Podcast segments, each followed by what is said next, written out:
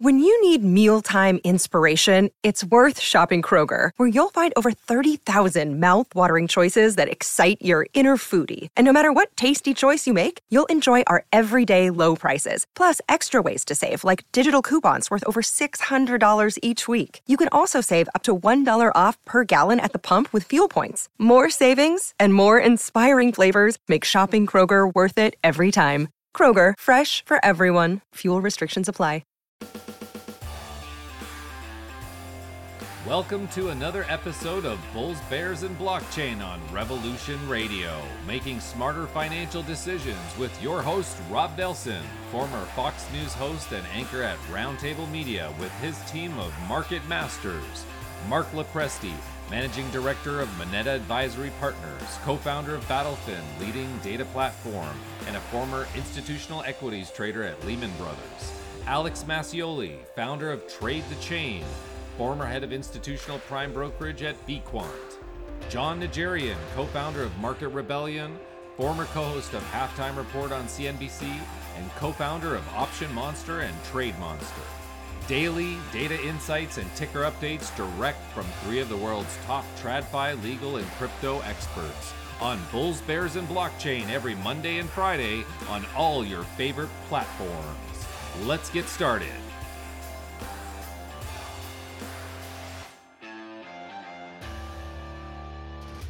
Hey, welcome B3 Nation. This is the Bulls, Bears, and Blockchain Twitter Spaces, our Sunday, our weekend edition. We do this every Tuesday, Thursday at 5:30 p.m. Eastern Time, and a weekend edition at 5:30 Eastern Time as well. Good to have you all listening. Please follow Get Rev Radio, tweet out the space. Happy to have Alex and Mark, and in place of John, it, it's an awesome replacement. Pete Najarian is back with us. Pete, welcome back your second Twitter Spaces. You you officially made it through the the Virgin one last time. You were awesome, and it's good to have you. well, I really appreciate that. Thank you so much. and and and you know, I'm sure you know you and John. For those of you who don't know, Pete and John are are a dynamic duo out there. Um, but they have different viewpoints, but they they both understand the investment marketing futures space like nobody else. So really good to have you, Pete. Mark Lopresti, um, is I believe Market Rebellion. So so is is is is uh, supporting this show today. They're our sponsor. That, that's right. And I do want to dispel a very common rumor before we take a step further with today's show. Rob, Pete and John are not twins. Pete Pete is the younger. I've had this scientifically evaluated. Uh, we do we do have proof. You'd have to sign an NDA. Uh, but but uh, Pete and John are not twins. Pete is the younger, better looking of the two. And we say that because we know that John's on an airplane right now and not listening and probably can't listen unless he's hacked the code. but uh, Pete, wonderful to have you on the show. You know, uh, Pete and John and I fill in for each other on a variety of different shows. You can see Pete and John, and occasionally me and Pete or uh, me and John on the Rebel's Edge you can find that on YouTube. We do that show Mondays through Thursdays, 1 p.m. Eastern Time. Hard hitting, uh, sort of. Um, what's the what? What does it? Pardon the interruption. Yeah. That that that's modeled after. Yeah. yeah. Um, three or four stocks, three or four options, a minute of macro, not a second more, a little bit of fantastic futures. We often do a venture minute segment where we feature a company that John and I are, are working with or have invested in uh, in the uh, early stage growth uh, company, both public and private. So that's an incredible show. And yes, Rob, today's sponsor is, of course, Market Rebellion. That is the trader training and education platform founded by Pete and John where folks can become better, stronger, faster, like the $6 million man, but it won't cost you $6 million to join Market Rebellion. There's actually a BOGO, a buy one, get one free going on. You can learn more at www.marketrebellion.com. And if you scroll a little bit down halfway through the page, you'll see the big bang in the center with the BOGO offer. Go and check that out. We actually are just off of three days in beautiful Napa Valley, California, wine country, of course, where we did our best recreation of the Sideways movie, um, eat, eating In and Out burgers and drinking Cakebread in the, in the vineyard. That was absolutely classic. But I'll tell you, uh, you know, the traders that were there, uh, some of the best in the Market Rebellion family, these people and their stories of how well they have done, how that's changed their lives with their trading, making real meaningful money. Really gratifying. Um, I'm proud to be part of it. And you all, B3 Nation, should learn more by going to marketrebellion.com. Awesome. And by the way, Pete, I just want you to know when you're not on, he says to Mark, he's like, Mark is the older and better looking brother. we may have to have a better looking competition, you know, between between the two of you.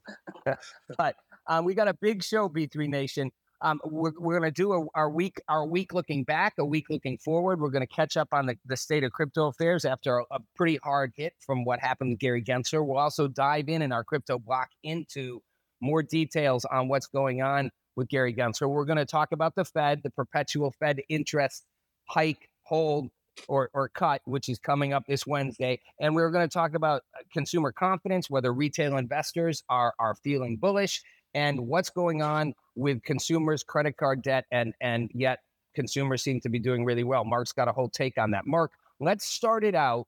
Uh, and Pete, we're going to have you do the week sure. ahead. Mark, if you'll do the week we just saw, uh, you know, the U.S. stocks were up on Friday. So that's a positive thing. Take it from there. Thank you very much, Rob. I also just want to remind listeners that we have a second hour to our Beyond B3 that's going to start promptly at 6.30 Eastern Time. That's hosted by the talented Julie Lamb. We've got lots of great topics, lots of guests that are going to be joining us. So please stay tuned as you make the most of your Sunday evening after the B3 is over with Beyond B3 starting 6:30 Eastern Time. So yeah, Rob, you're right. Stocks finished Friday in the green. Investors looking ahead to this week's CPI and Fed interest rate decision in that critical FOMC meeting 13th and 14th. Markets right now pricing in about a 70% chance that the Fed will hold or pause, as we've called it. That's going to be the first time since March of 2022 that the Fed met without hiking. Uh, last week we had uh, some some really interesting earnings that came out. Um, DocuSign in particular beating top and bottom line expectations, showing a 12% year over year increase in revenue and announcing some new products. So that company coming off of sort of the post COVID malaise and whether or not we would still be needing to sign things electronically. Well, guess what, folks? We are.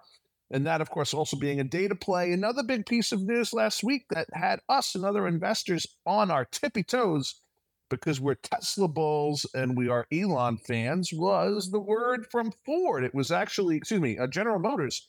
It was their announcement, not Tesla's, that GM would follow in Ford's footsteps by partnering with Tesla to use its North American electric vehicle charging network.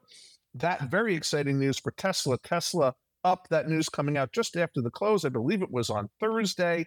Uh, and we were watching and really enjoyed how Tesla stock performed um, after the close on Thursday on that news. Not such great news for the American consumer. Yet another, unfortunately, we hate reporting on this, but it's super important. Yet another record breaking credit card debt post uh, around 988 billion, uh, just shy of a trillion. We actually look at another metric that we have to Battlefin that shows it firmly over a trillion, but who's counting? With the average American carrying almost $6,000 in credit card debt, Americans from that 40 to 50 range carrying almost 8,000 in credit card debt. And with current interest rates, the cost of carrying that kind of debt has increased 20%. That's that's a big problem because it's one thing to have all that debt, another thing to actually ever be able to pay it off or just carry the interest. Nonetheless, the Dow Jones closed the week up modestly, 34 basis points higher. The S&P uh, clo- just shy ahead of that, 39 basis points. The Nasdaq closing the week up almost flat, up 14 basis points. Pete Najarian, what are you watching for the week ahead? Yeah, we got a lot coming at us, Mark. I mean, you know, you you touched on a couple of things, and it, it is a, a big week. It's a monstrous week when you uh, week when you start looking at what's going on in the in the broad big scheme of things. I mean, the monthly budget reports, uh, that's going to be something that people will definitely be paying attention to. Uh, you know, operating supply surplus and all the, the things that go along with that. You've got inflation reports, May versus what we were seeing in, in April, which is about five and a half percent. And then as you push forward a little bit more, well, then you're going to the one that we're all staring at. I mean, all these others are interesting, but the Fed. And and to your point, you said it's about a 70% chance that they would pause. I would say that it's even higher than that, uh, but that is the, the numbers that we are seeing. But it just seems like that is the direction that people are looking at, Mark, right now. Uh, you know, Thursday, you get a whole bunch, I mean, just a smattering of everything that you could possibly imagine from retail sales to the imports to the exports to the industrials, business inventories, all of that. And within all of those things, and we got Fed speakers on Friday, by the way, but in between all of that, it's always earnings season. You know, it's funny. We always say, well, we're in earnings season because it's here, here. Um, and then you forget about it after you get to the financials, a couple of tech names, and then everybody just kind of pushes it aside. But we've still got Oracle, which is a stock that just went up from 84 bucks to 110 bucks in a very short period of time, trading near its 52 week highs. You've got Adobe as well. It's up 130 points just since May 12th. So that's one that I think people will watch. Everybody knows what's going on with Adobe because, and if you don't, it's AI. They use the word AI and suddenly Adobe turned into one of those meme stocks. It absolutely ripped to the upside, hit a monstrous uh, new high. It's absolutely incredible. So we've got those, and we've been talking about some of the housing, some of the numbers. We talk about you know rates and everything else. Well, nothing else uh, uh is affected quite as much as as home builders, and you've got Lennar as well. So there's a lot going on. It's going to be a monstrous week. I can't wait. We had a great week last week. I'm excited for this week. I think there's a lot of different reasons that we should be excited. And I'm an option trader. And because of that, when I see the VIX under 14, it makes me get a lot more interested in what I want to do because things have gotten cheaper. So it's just like anything. When it's a bargain, you want to be a part of it. And right now, the bargain within the options world being at a 13 VIX is telling me a whole lot about how I want to uh, react and and move into this next week. Hey Pete, quickly, um, on the on the options and you know with John we call it the fantastic futures. Are there a couple things sticking out to you that you know when you say you're excited about it? Are there a few a few specific ones you're looking at going? I'm I'm thinking about this one. Well, um, absolutely. I mean, I, I think we all are attracted to, and Mark brought up Tesla. That's that's one because you know for so long you you'd get so much pushback if you were anybody who called Tesla something other than an auto uh, manufacturer. I was that guy. I called him a tech company. I continue to call him a tech company, and now all of a sudden you see these legacies going into there. And with the volatilities getting a little bit lower, gives you a, a better opportunity to at least maybe get, be engaged in something like a Tesla, like Apple. Apple, after you know all the news and everything else that we've gotten, it's gotten a lot cheaper from a volatility perspective. So, in other words, you know, it's not as good for those of us that are buy writers. If you're buying stocks, in other words, and selling calls against it, trying to create a little bit of money, but it does open up a lot more for the opportunities when those options that might have been three dollars are now trading at $2.25. That gives you the, a better opportunity as you look forward. I don't think this AI uh, run is over. And I also specifically really don't think we have, have got even scratched the sur- surface so far of AI. Yeah, yeah, we and you know we talk a lot about that, and and I think we're, we're really everybody kind of agrees we're at the beginning and where that even goes. Let me before we move on to our crypto with Alex, Pete. Uh, Pete, one more question for you. You mentioned Oracle. Mm-hmm. Oracle mm-hmm. is one of those stocks that's always fascinated me. I was in I was at Stanford in the in the mid to late '90s. You know when they were just bursting out, and and I was watching all these tech companies. Oracle has lasted and continue. I, I was interested to hear you say it's had such a boost. Like, is there something Oracle is doing now? I mean, they've been a really long term successful tech company that's not a company the average American knows of like they would a Microsoft, right? Mm-hmm. So, what's your take on that, and why are they doing so well right now? Well, I, I just think the environment is great. And also, when you look, why is tech suddenly um, everybody's go to, right? And I'll, I can, it's an easy answer. The, re- the reason is you look at balance sheets, you look at the price to earnings, where they're, where they're trading, and the majority of them now actually pay some sort of a dividend. In the case of Oracle, it's not a huge dividend, but when you look at the forward PE of something like an Oracle right now, and you can see that it's trading under 20, these are companies, and you look at Apple and you look at a lot of these various names. These are companies that used to be considered, well, you know, you get to big cap tech, it's a little bit risky. Um, not when you look at a lot of these balance sheets, not when you look at the growth that they've got and where they trade from a PE perspective there's a really good reason why the big boys, the, the the the names that we oftentimes talk about, but there's many other names other than the big eight. There's another 25 or 30 names probably, but there's a reason why they have very little, if nothing, and maybe even close to nothing as far as short interest because these aren't the companies to be short. The companies you want to short most likely are companies that have terrible balance sheets. It's only getting worse and and people are starting to bet against them. In this case, you are not seeing that at all in an Oracle, in an Apple, a Microsoft. I mean, you could go through that long list. They have great balance sheets now. So those are the the more reliable type names, I think, in an environment like this. Great insight. And and you get this insight every, every three times a week, B3 Nation, on Bulls Bears and Blockchain Twitter Spaces. We do this Tuesday, Thursday, 5:30 p.m. Eastern, and our weekend edition on Sunday, which is now 5:30 Eastern Time. Follow us at Get Rev Radio. Follow all of our speakers, and please tweet out the space and and stick around when we're done for the B3 After Show um, with Julie Lamb. It's a lot of fun, and you guys get to all be part of the conversation. They pick up where we left off. Alex Mascioli, crypto took a hit in terms of its market cap, but Bitcoin's still hanging in there around 26. What's the crypto overview? All right, all right. Well, I'm going to push this aside for about 60 seconds, real quick. Uh, one, I just want to say hi to the B3 Nation. And two, thank you, Pete, for joining in. Always great to have a Najarian on the panel uh, up here. Um, you know, one of the interesting things that Mark brought up uh, as I backtracked a little here was Stock's earnings. And, you know, uh, DocuSign has always been a really great and innovative and easy to use product. And, you know, Pete mentioned AI and Adobe.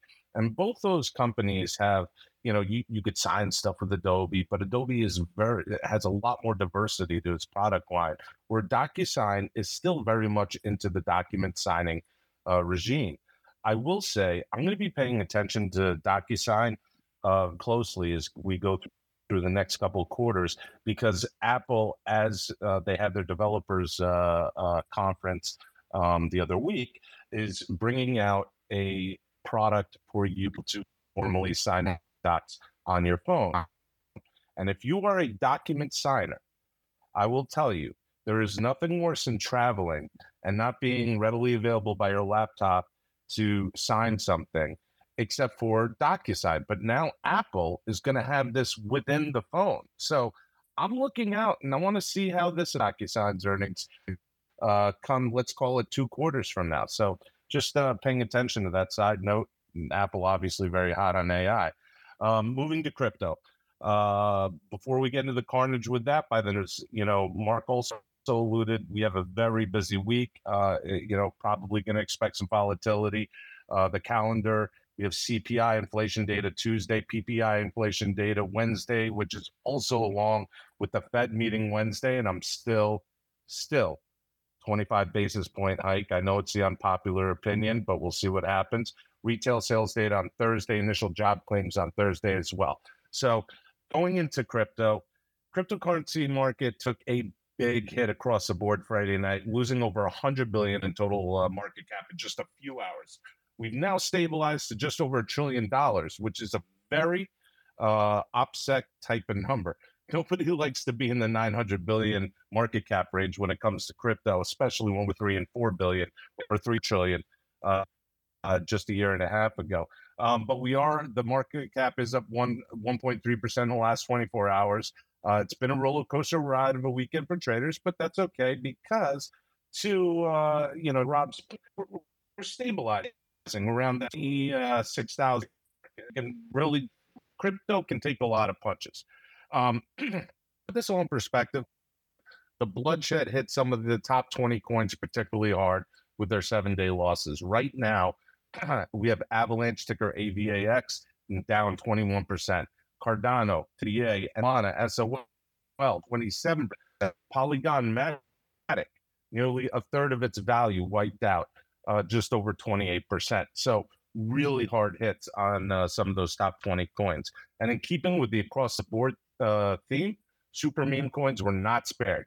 Dogecoin shedding 14% of its value on the seven day, and Shiba Inu uh, cutting loose 21%. Bitcoin, which lost over $700 during the short collapse, uh, 255 of uh, again 26,000 right now, gained 1% for the day on the usual Sunday trading volume of about 10.5 billion, with relative trading volume falling negative 22% for its average. Ethereum, for $100 in price during the sell off period. By the way, the sell off period, folks, was Friday, midnight, and it took only four hours for 20 plus percent in a lot of these big coins that you'd bust. Um, but Ethereum clawed its way back up to 1.2% to 1760 on a mere 4.4 billion trading hands over 24 hours, relative volume 23%. One thing notably different with ETH versus BTC is the tweet volume was positive for Ethereum, up 4.6 versus average, while Bitcoin tweet volume off by 15%. Also standing out was the bullish ETH sentiment score on the Trade the Chain dashboards, which is currently 65 out of 100 versus BTC, which is a neutral 45 out of 100. And Rob, one last thing before I hand over the mic. I want to also notice uh, because we do that, we monitor uh, net inflows and outflows stable coins to trade the chain. Early Sunday morning around the 4 a.m. Eastern time uh, hour, there's a large stable coin exchange net outflow of about 121 million within that hour, which outsized both the inflows and outflows of the last 24 hours by a long shot. We don't know what the major move was about, uh, but we're taking a look at it. Well, um, so and what do you think, Alex? I mean, when you say you don't know what it's about, do you have a hunch? I mean, do you have a? Uh, that's a huge outflow. And that's that's not typical. It's a huge outflow. Uh, to put in perspective, the 24 hour period snapshot, that 121 million uh, in outflows happened in the 4 a.m. hour. Uh, all the others uh, were inflows, and they were very nominal, low single digits. We don't know what out. We're going to check, check out some uh, on-chain analysis and and see if there's any anomalies. Let me quick bring uh, Nick Mancini, uh, trade the trade the chains director of research, and Nick, you talk, you know, to our B3 Nation. All you know, Nick follows the Bitcoin numbers with his own special chess-like strategy. Nick, you said if it hits 25, boom, but it hit 25 and it bounced back to 26. So, what's your analysis on what's going on here? And for people who follow your tracking of of sort of the the guardrails here, fill us in on where we're at with that. Yeah, so the way that I'm looking at things right now is uh, still focusing on that uh, kind of 26.5k pivot point. I think that that is kind of the, you know, as I've been saying, the line in the sand for bullish or bearish bias. So the fact that we are under it definitely means that we are leaning bearish in terms of the trend. But you you are 100% correct. The 25k level, which also coincides with the 200-day uh, estimated moving average, which has been, uh, you know, many times throughout Bitcoin uh, or Bitcoin's history, key supports and resistance. We are bouncing off of that 25k level with some interest, but uh, we are heading into this coming week with, of course, CPI, PPI FOMC. So there are likely to be more fireworks, and of course, equities are at uh, their their highs. Uh, from um, you know I think back in last fall. So um, you know there is no direct indication of I think where we are going to head. Like Alex said, you know it was a weekend sell off, uh, very low volume. Uh, you know in terms of weekends typically. So we'll have to see how uh, the the institutional crowd and the retail market picks up the dominoes on Monday. But right now, I have to say, if we are under 26.5K, I'm looking for shorts, uh, particularly a bounce off of that 26.5K level. But if we do accept above 26.5K into, uh, you know, Monday, Tuesday, Wednesday, then we would likely look for longs into 27 or possibly 28K. Thanks for the take on that. All right, guys. B3 Nation, you know, we can't do a show without talking about the Fed. It's time for our our J Powell take. Um, Pete, we talk about this every week. You get to go first as the new as the as as the guest on the show. Um, your brother has has held firmly that they're going to hold and then start lowering rates by the end of the year. Alex Mascioli is is in the loan camp of we are going to see an actual 25 point basis point hike this this Wednesday. And now we're seeing Treasury futures are actually seeing the possibility of a pause, but instead of then a, a cut, an actual rate hike in the next round. So, what's your take? What's your bet? What do you see happening? Rob, I think I think Pete had to drop. Uh, okay, then Mark actually has a he actually has a radio show um, that he does in in Minnesota uh, that is uh, focused on sports. So those of you in that part of the world, you're probably very familiar with it. But I think he had to duck for that. And and Rob, I'm a little disappointed with you because I, I, gave you one of my famous New York Post style titles I for this conversation. That. June J pow pow wow wow. It's too many words There for my go. dyslexia. June Yeah, J. well, Powell, just you know, worries J- traders. So they betting B3 Nation. rate hike. Mark comes up with these headlines, and sometimes they're like out of the 80s, and sometimes they're great tongue twisters. And like, you know what, whatever. Mark, let me ask you to say, Yes, you know, so now it's just the two of you and, and me. I'm the third, I'm like the sidebar, the guy. Alex is on. I, I like Alex's aggressive stance. He's going against the grain. He's like they're raising. Now everybody else thinks they're pausing, but the new development is they might pause and then raise. Well, that's right. And listen, you know, it's good to have differing opinions. If we're all agreeing and breaking each other's arms, patting each other on the back, then that doesn't really make for a good show. Um, and look, the reality of it is, I've said for a while now, um, this is a pause. This is the adoption of the pause versus the disavowalment of the pause that we had at the last meeting. And the street obviously agrees by and large with that, notwithstanding it's in disagreement with my dear friend, the brilliant Alex Mascioli. But, and as Pete said when he was on, he thinks the odds are probably well above 70% with the data that he looks at, and, and, and John and I look at as well, which includes things like the CDS credit default swap market and other data points that are not necessarily as evident as things like the bond market signals and and and the sentiment, which is what they base a lot of those percentages on. But look, um, you know, we it appears that the pause is in, that the pause will be a hawkish one, as we've talked about before, right? What does the Fed say? Does the Fed say we're going to pause and chill? Does the Fed say we're going to pause and leave the door open explicitly for further hikes? Well, if you look at what some of the big money traders and how they are betting directionally, it appears that not only will we get a hawkish pause next week from the Fed, but the markets are actually betting based on the labor numbers, based on the inflation numbers, based on what's happened in other parts of the world like Australia and Canada, which I personally put less faith in than other data, that we're actually after maybe a well deserved break for traders and investors coming up next week with the adoption of the pause, that the pause may be so hawkish as to expect another rate hike in July which I am very concerned about. I think it would be disastrous. I think it would be exactly what this economy does not need. Inflation is still red hot. People are suffering. It would be the wrong move. But because the, labor market remains the way that it is, we haven't destroyed enough jobs to make J Powell happy. This is what traders are betting on a hike in July. And I, I tend to believe the data. You know, we look more data than opinion, Robin, and, and that's raw data. It's Alice in Wonderland. And speaking of opinion, Christopher Waller, who is a voting member of the committee, said he he even if we have prudent risk management and pause, we should raise again. So you've got Yeah. voting members already saying that. Alex, let's bring you into this because you are the you are the they're going to actually raise sooner. But regardless of if you're right or wrong, the the crypto markets, particularly Bitcoin, responds pretty actively to Fed interest rate moves. What do you see happening? Do you see this? I mean, do you see this uncertainty kind of playing into Bitcoin's favor?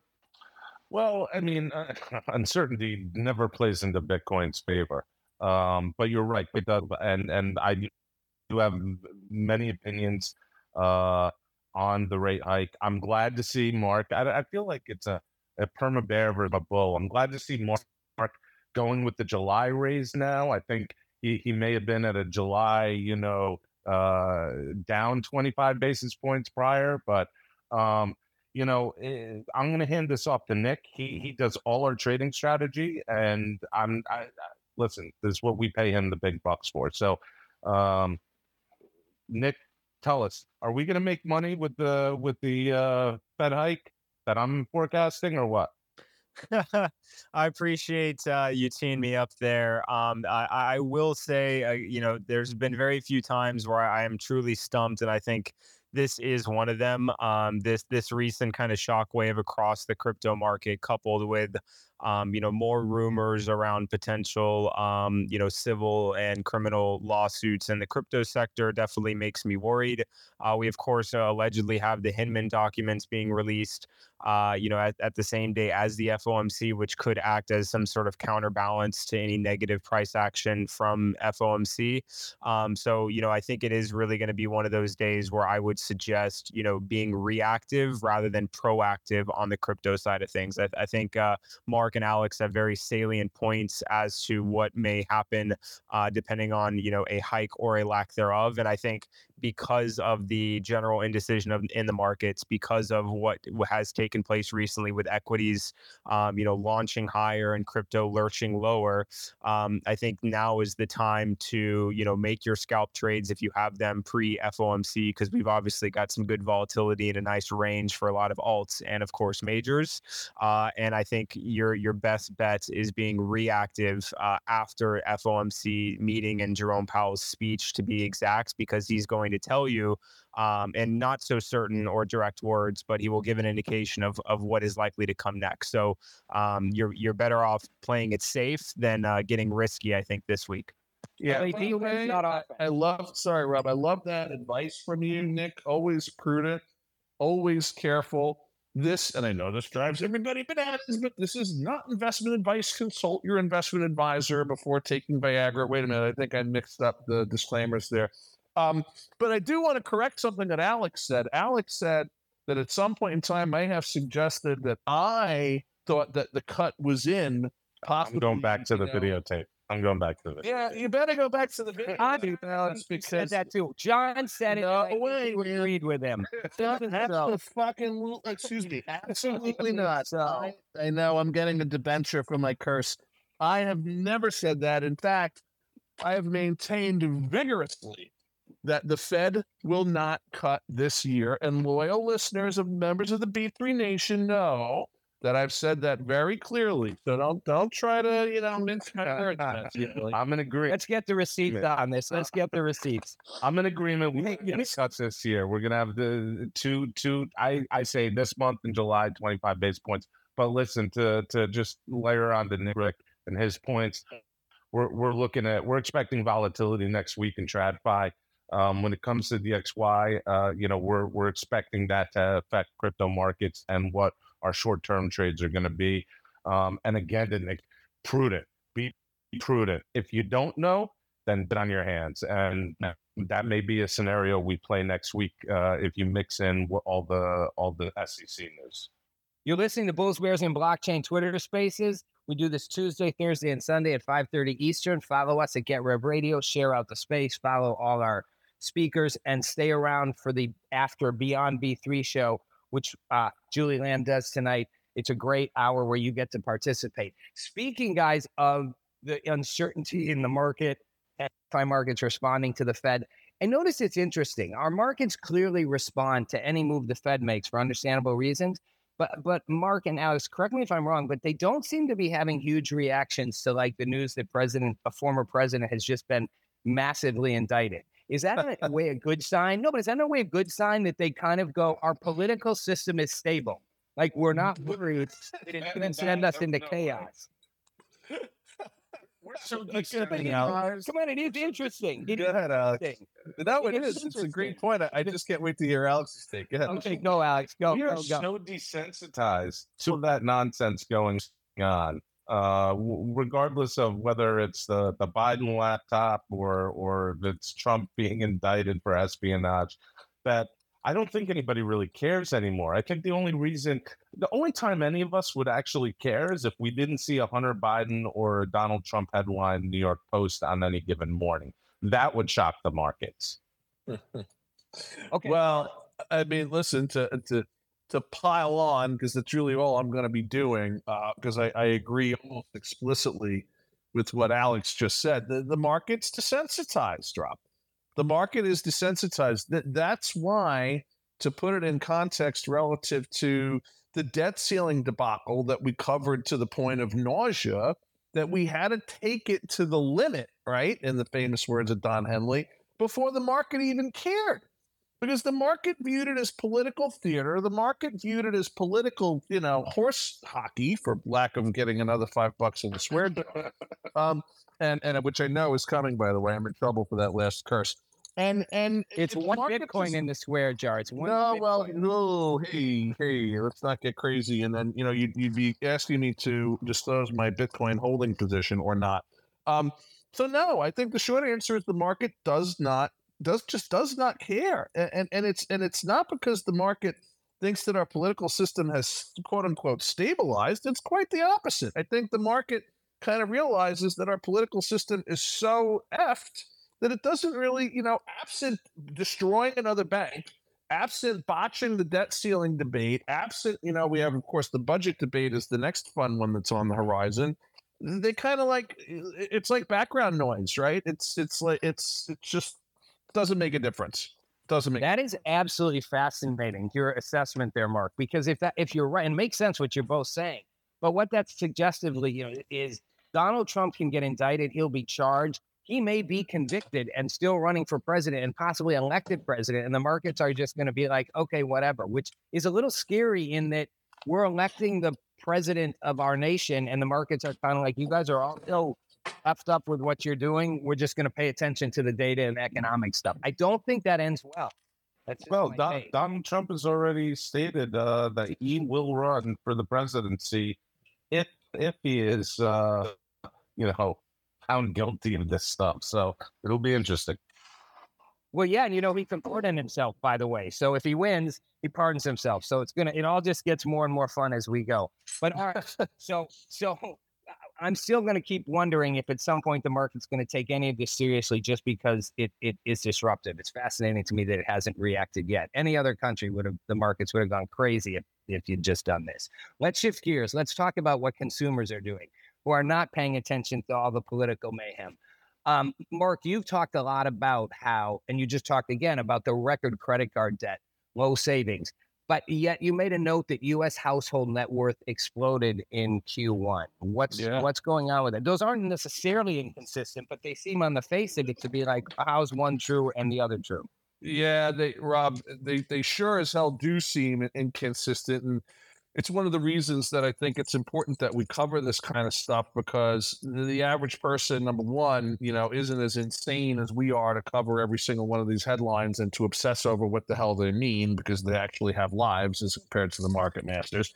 Uh, but also, you know, when you have this kind of inconsistent data, I think it's it's important to cover. And and look, the reason, the primary reason why U.S. household net worth rose, net worth, mind you, not liquidity and not a reduction in credit card debt, but net worth rose by $3 trillion, a staggering $3 trillion in Q1 of this year. The largest increase, folks, by the way, since the fourth quarter of 2021 is largely due to the increase in value of what? Of their equity holdings, stocks, bonds, the things in their 401k. Because, as everybody that listens to the show knows, we have been on a bit of a bull run, even though it may not feel like it for a variety of different reasons, but we have. And that added 2.4 trillion, specifically 2.4 trillion to US household net worth. And that, by the way, is despite a negative, a, a debit in the other side of the U.S. consumer, U.S. household balance sheet of 600, almost 620 bi- uh, billion dollars, excuse me, 620 billion uh, drop in real estate values. So that is a pretty big uh, uh, net increase in uh, U.S. household net worth. Again, not liquidity. Still, the credit card situation is what it is. The savings rate is still at a 40-year low. Um, but very interesting to see that figure. I don't think, unfortunately, that it's going to change much in terms of the course of consumer behavior. And that, by the way, Rob, is why we look at that household net worth number. But isn't that actually kind of a good thing, though? Go ahead, go ahead. Are you feeling wealthier Question. these days? Are you, are you feeling wealthier these days, Alex? Not at all. I am. I'm wondering what drink you poured while through this talking that out. None, unfortunately. Come on, those are ice cubes uh, chinking in the glass. Yeah, I, No, yeah, I'm you know, the- Mark. I'm the First, first we- to admit it. We'll I'm the having a drink. receipts go in here. We're gonna send I'll- pictures. I'd be the first one to admit it if I'm having a cocktail, but I have yet to pour one. I will, but I have yet to pour one on something. But Mark, is Mark and Alex, isn't that inherently a good sign though? Even though you're saying, Mark, that you know you don't know it's not changing consumer behavior. Isn't it a good thing if you have a lot of credit card debt, but you're also seeing the value of your equities grow? I mean, this is the argument I made a long time ago, and people are making still. Why we might consider moving some of our entitlements into the equity, into a safe equity space market, because over time your equities tend to do well. I know that's a whole other conversation. I love that, Rob. That that is uh, controversial, but but man, oh man, um, get a petition going and send that letter to Congress uh, not that they're going to do a goddamn thing about it, but but yes, I do I do like that idea. But here's the here's the potential negative of that, right? You might be feeling wealthier because you got your 401k statement and you see that you've been the beneficiary of this bull run in equities that we've just you know that we've been talking about since it started but you don't have more cash right and and you, you might feel wealthier and it might encourage you to put more things on the credit card, assuming you've got any credit card uh, credit available, which for many people in this country, there ain't none left, right? Or they're close to having none left. So I worry a little bit about whether or not that encourages further irresponsible behavior and, and consumers thinking that they're, you know, they're rich on paper. So what the hell? Let's take another you know, trip to Hawaii or to whatever the hell it is that, you know, seems to be keeping the travel industry booming as much as it is. And I'll tell you, you know, I was traveling all week this past week, um, mostly on, on the on the West Coast, and it just does not show any signs of letting up. Just does not show any signs of letting up. Airports packed, airplanes packed, flight delays, all the usual things we've come to love about the airline industry in this country, showing no signs of slowing down. Well, again, Alex, isn't that true in crypto? That's true if you own Bitcoin, right? I mean, you, your value goes up. You don't see it more in your unless you cash out, you know, but you do feel wealthier. Well, most people don't hold Bitcoin in their 401k, Rob. Yeah. No, no, I'm a little different. Shifting, yeah. I know. You're right. Fair, fair enough. You, Not you yet. know, Rob, you, you also, also, Rob, you have to remember the American people, the global people, the global people were were cooped up in their apartments, in their homes, and everything else and forced by governments to not go here, not go there for a couple of years. I mean, what's the first thing you want to do? What if you've been, uh, you live in Manhattan and you're in a 1,200 square foot apartment with your significant other? If you haven't divorced through the COVID pandemic and you're still here with us today, the first thing you're doing is spending $5,000 on your credit card to go on a vacation somewhere. And I think that road trips, I think vacations, I think uh, consumer goods are all being purchased as a result of being cooped up for the last couple of years in their homes.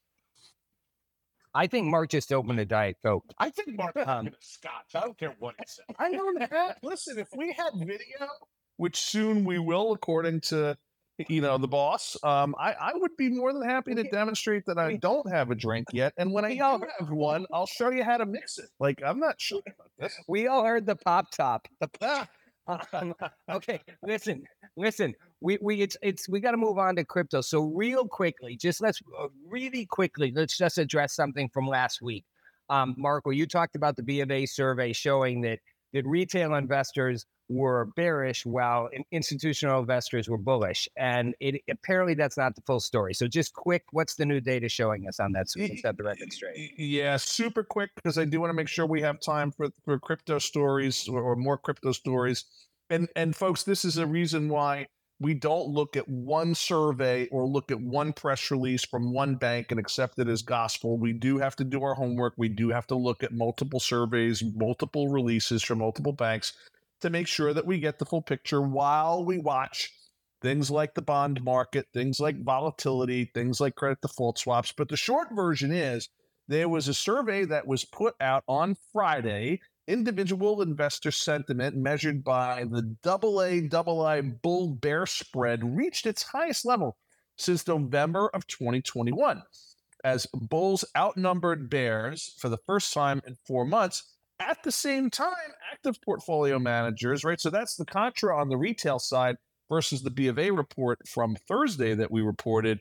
The other side of this report from double A double I is actually indicating that that part of the B of A is actually correct. I'm talking about, of course, professional money managers, hedge funds, active portfolio managers continuing to increase their net long positions in stocks at the fastest pace, not amount, the fastest pace since April of last year. We're also seeing uh, something else that we reported on last week as being a concern in terms of consolidation around those bullish figures in equities consolidating around those seven or eight, you know, mega cap names. We're starting to see market breadth improving. The S&P Equal Weight Friday ETF on track for its biggest inflow ever of this past week, uh, uh ever that was reported this past week, and that is one of the ETFs that we look to to determine market breadth. So, you know, when a when a bull run is broadened out, when we talk about market breadth, more than just a concentrated number of stocks, that's a good indication that there might actually be uh, uh, so, some uh, staying power in terms of, of this bullish market movement. Well, perfect segue to crypto because we were in a crypto winter, Alex. And mm. then, now look, what happened with Gary Gensler and, and Coinbase and Binance, as you said previously, you said it on the roundtable interview you did from, with me on the street, and you said it on our Twitter spaces the, the crypto market held up pretty well. I mean, the prices didn't tank and some things went up. The big the big currencies were fine and and volat- and volume went down. So what happened wasn't as bad as you might have expected. Did it push us back more toward a a crypto winter? Well, now it's a winter and summer, or you know, in fact, is where we are coming out of this kind of and some some did really well. Algorand did fine, which you know Gary Gensler was a fan of before whoa, whoa, he sued Coinbase. Whoa, let's not get carried away. Hold on a second. Well, for, first of all, crypto has a great, you know, in going through three, four of these cycles already over the course of my crypto career, um, crypto has a great way of take of being resilient, taking the hit, and adapting. And every cycle, there's a transformation that happens and it flourishes again. It finds its path.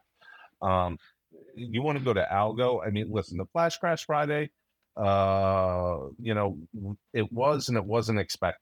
Okay, the destabilization of crypto prices past week was brought on completely by the irresponsible nature of certain cryptos by Gary Gensler uh, in the lawsuits as he decided to arbitrarily call them securities. Okay, and you, I covered this uh, earlier in the show uh, the large dips that happened from it. Um, it actually did help Algorand, ticker ALGO, and it helped Algorand, which was touted by the almighty poser Gensler in 2019, while up Whoa. as an MIT professor, hit an all-time low in price.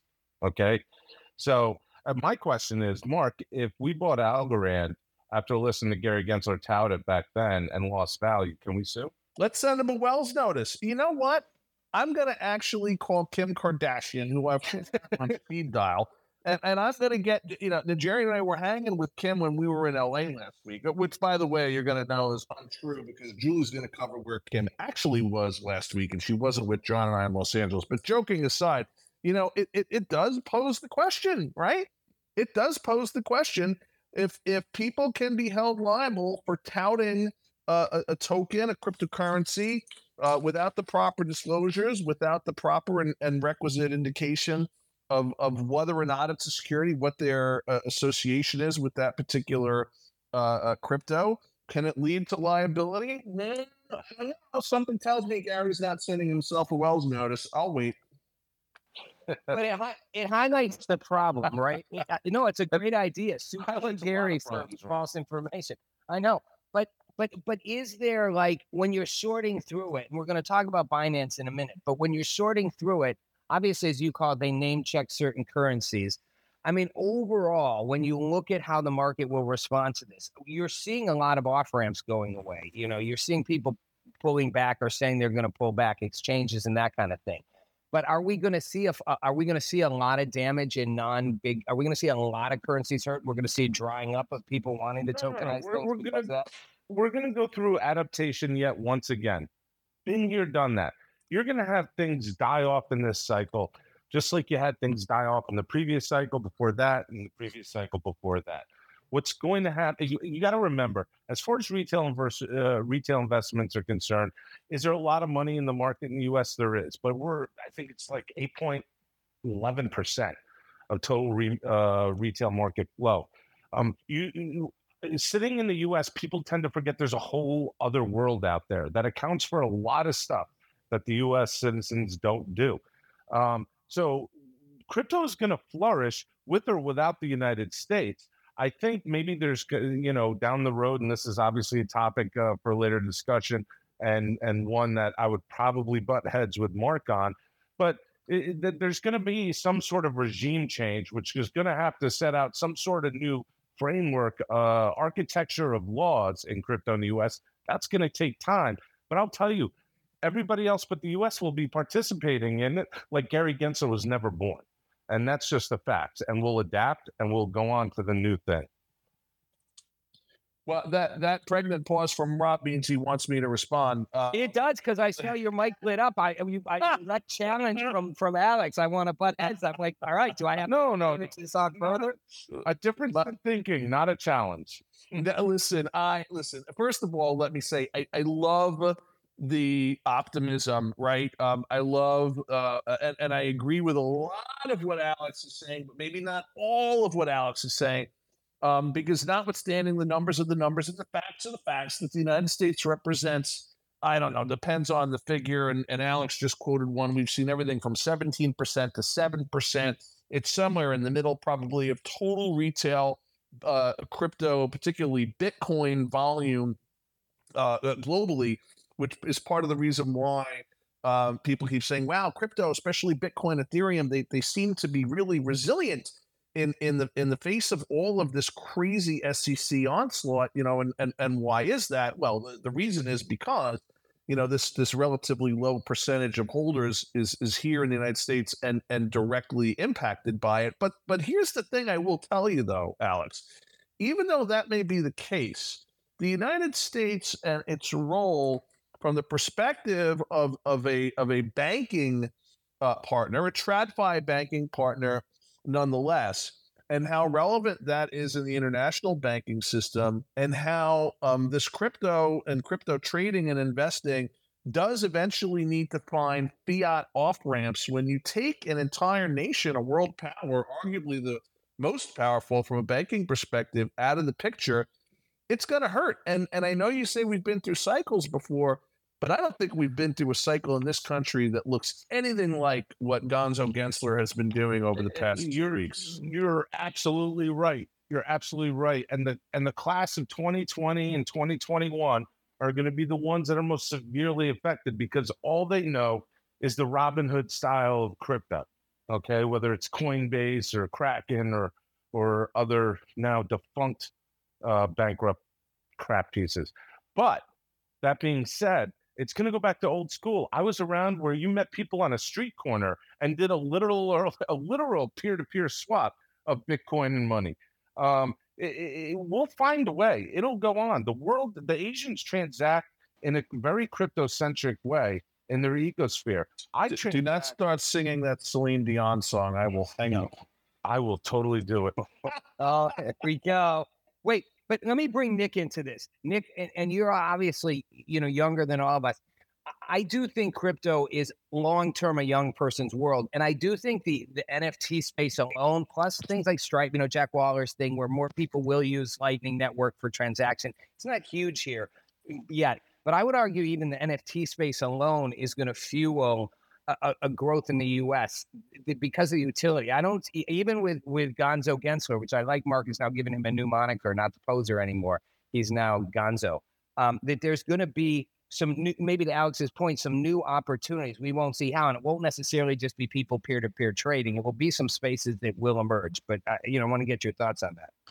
Yeah, appreciate you bringing me in um, and completely agree with a lot of the points that both Alex and Mark are making. I think, you know, right now is is the time where everybody's looking in the mirror and saying, you know, what exactly has to happen uh, and what other what what roles do other nations and other sectors of the globe play a role in. So um, uh, Hong Kong recently kind of has stepped up uh, and and offered to house both Coinbase and Binance, or at least uh, parts of their business.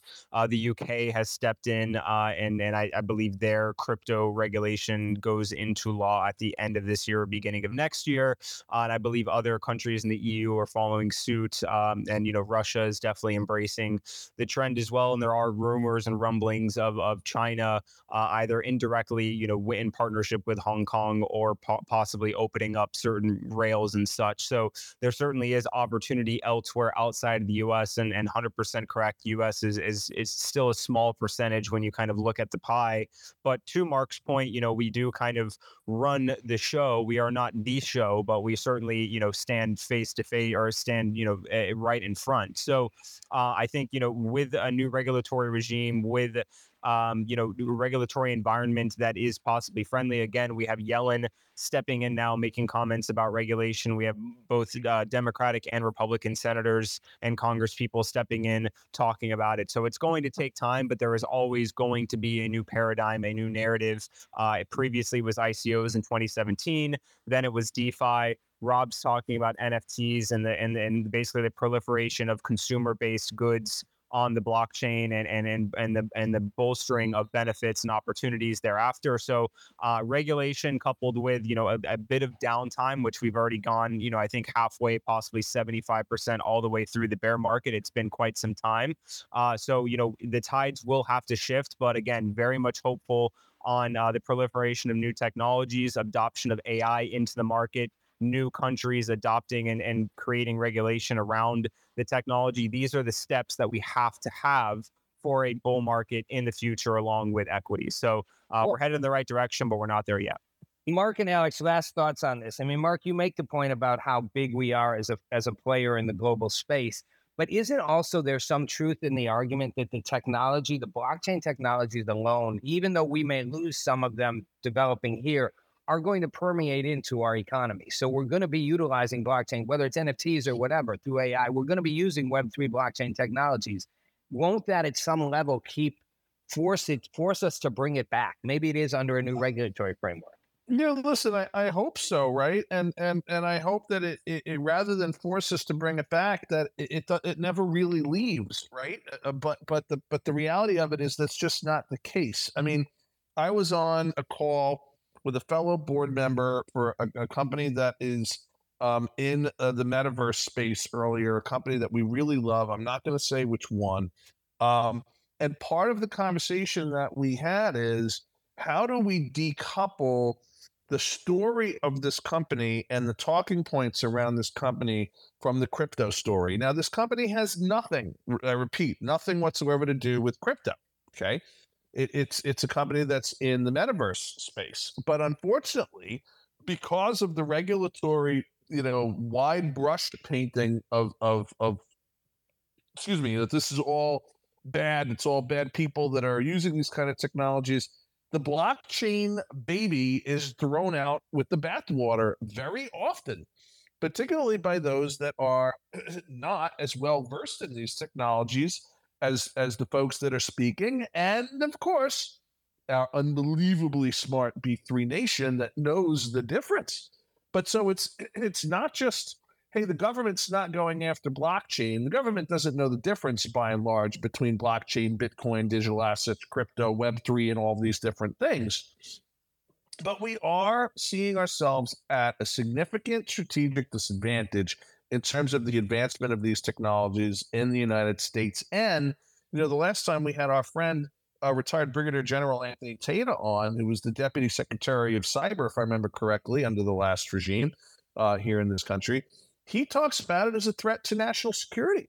That if we fail to keep up, if we fail to maintain our leadership position, which I think is already gone, in the development of blockchain related technology, it will pose a national security threat. I think we're already there. Yeah, interesting. Alex, you want to have a last word on this? Yeah, I mean, you know, as much as I, I want to do just to make the show more interesting, um, I have to spot on. Uh, they tend to get grouped together. Um, one, uh, I will point out Bitcoin is too big to go away at this point, so it's not going anywhere. Uh, but blockchain and Web3 all too many times gets associated with it, and they're all completely separate things if you break them down. Okay, um, they do have components where they intersect, but they are different things. And when it comes to national security, I know we spoke about this in the past. With uh, you've asked me about cryptocurrency and national security when we've had General Tata on and stuff like that. And I I kind of brush it off, saying, "Listen, there's no chatter. It's not a problem. It's never. It's not on the radar." And that's true, but blockchain is. So to Mark's point, when you have that innovation leave the country, as I expect, a lot of it is going to make a flight to more friendlier locales.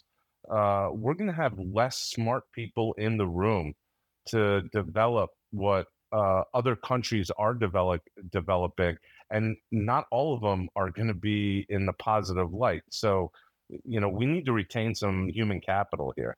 Hey, maybe Janet Yellen realized that when she made her comment. Let's get that new regulatory framework in place fast. Mark, come on. Can we make it happen? Snap, we snap our fingers and we change the regime. Uh, I'll be I'll be in Washington in the morning and I'll take care of that for everybody. No problem. Um, this has been a great show. It's the Bulls, Bears, and Blockchain Twitter Spaces Tuesday, Thursday, and this is our Sunday edition, 5:30 Eastern Time. B3 Nation, we value you. Thank you. Follow us at Get Rev Radio. Alex and Mark, as always, it's great. Pete Najarian, and thank you for stepping in for uh, Big Brother John um, and Nick Mancini from Trade the Chain. Thanks for joining Rob Nelson, Alex Mascioli, Mark Lopresti, and Jon Najarian with another great episode of Bulls, Bears, and Blockchain, twice a week on Revolution Radio. Whether you're new to the world of Web3 finance or an experienced investor, we've got you covered. Follow us on Twitter at GetRevRadio and visit our website at revolutionradio.io, helping you make smarter financial decisions. This podcast is a part of the C Suite Radio Network. For more top business podcasts, visit c-suiteradio.com.